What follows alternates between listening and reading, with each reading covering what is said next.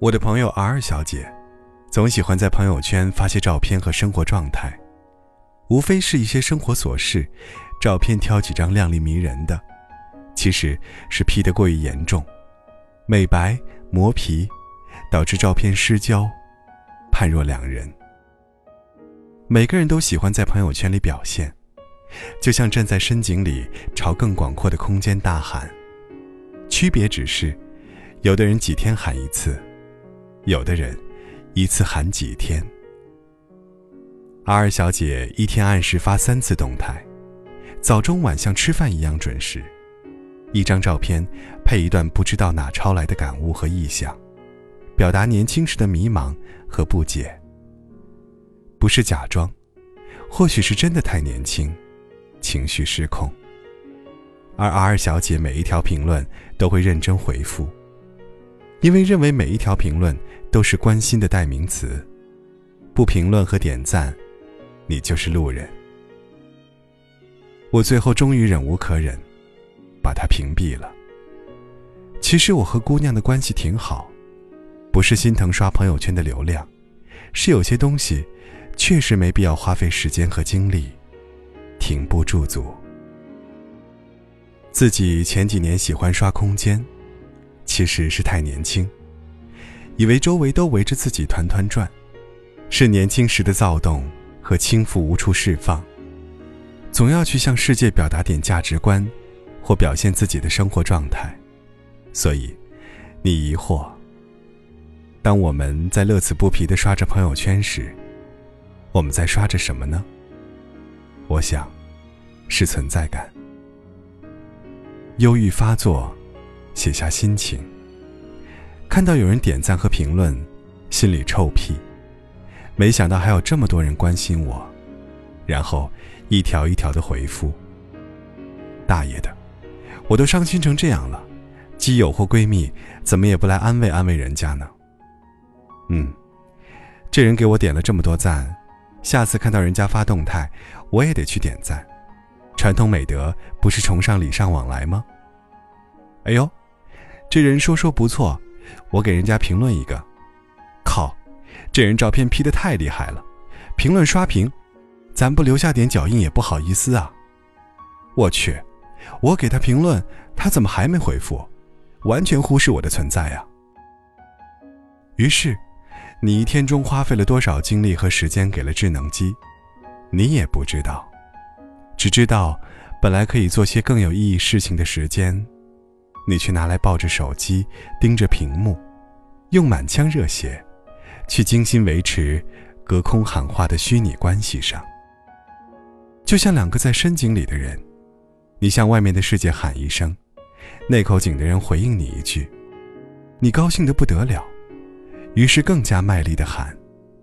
其实，你可以满身轻松的坐下来，去看看周围的风景，陪身边人。聊聊天的，发现了发动态的诸多麻烦后，于是很少逛空间。偶尔突兀发出的说说，也在证明自己还活着。我想，你过得好不好，快不快乐，冷暖自知。不开心就找身边的朋友倾诉，高兴了就纵情歌唱，放声大笑。总抱着手机，把仅有的一点情感和慰藉，像倒垃圾一样向虚拟的世界倾泻，心情展露无遗，注意力聚焦在虚拟中，总会错失很多东西的。我的一个朋友就喜欢用诺基亚，只能打电话发短信的那种，偶尔定个闹钟，待机时间特别长，关键时候还能当打架利器。因为抗摔性比较好，我问他，是不是在走怀旧风？他回答说，不是，就是喜欢简单，就是不想把上好的时间花在无意义的东西上。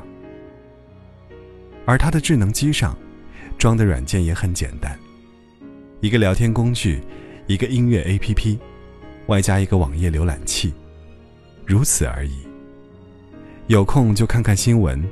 大新闻总是错不了，八卦从来不看，下载些喜欢的音乐，能打电话的就不发短信，能发短信的就不用聊天工具，因为简单、实用，更多的是减少些不必要的复杂和对某些技术的依赖性。而更多的时间，他加了个学习交流群，经常在里面学习知识。除此之外，摒弃一切虚拟缥缈的东西，把大把的时间陪在老婆孩子身边。如果尚有余力，就培养些兴趣爱好，出去旅游，多交些朋友，生活过得充盈丰富。你把大量的时间留给了冰冷的手机、平板。而有些人，把美好的东西分享给身边每一个爱的人。就像有些人喜欢在狭隘的井底喊话，思想和行动早已被禁锢；有些人却已经付诸行动，跃出深井，去更广阔的空间看看了。有一次，我在楼顶乘凉，见到一对穿着清爽的老人在一起散步。老头停步。在原地教起了老伴儿打起太极拳，两位老人一招一式，行动缓慢，但动作认真，脸上绽放着充满阳光的笑容。这画面美得让人动容。设想，如果这两位老人是坐在公园的长椅上，各捧一个智能手机，老头刷新闻，老伴儿看朋友圈，彼此谁也不理谁。该多么煞风景啊！而我能想到的幸福，是伸伸手，就能抓到你的手；转过身，就能看到你的笑容。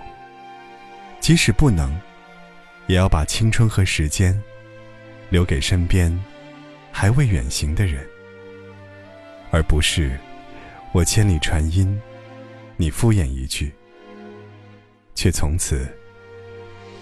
死在了我的朋友圈里。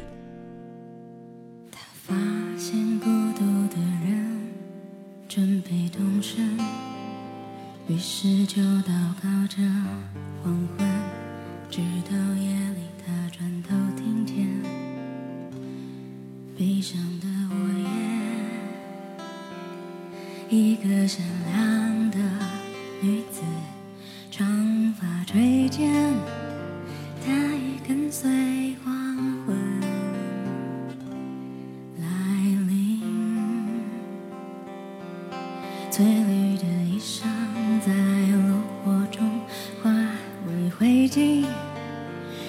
起火焰一直烧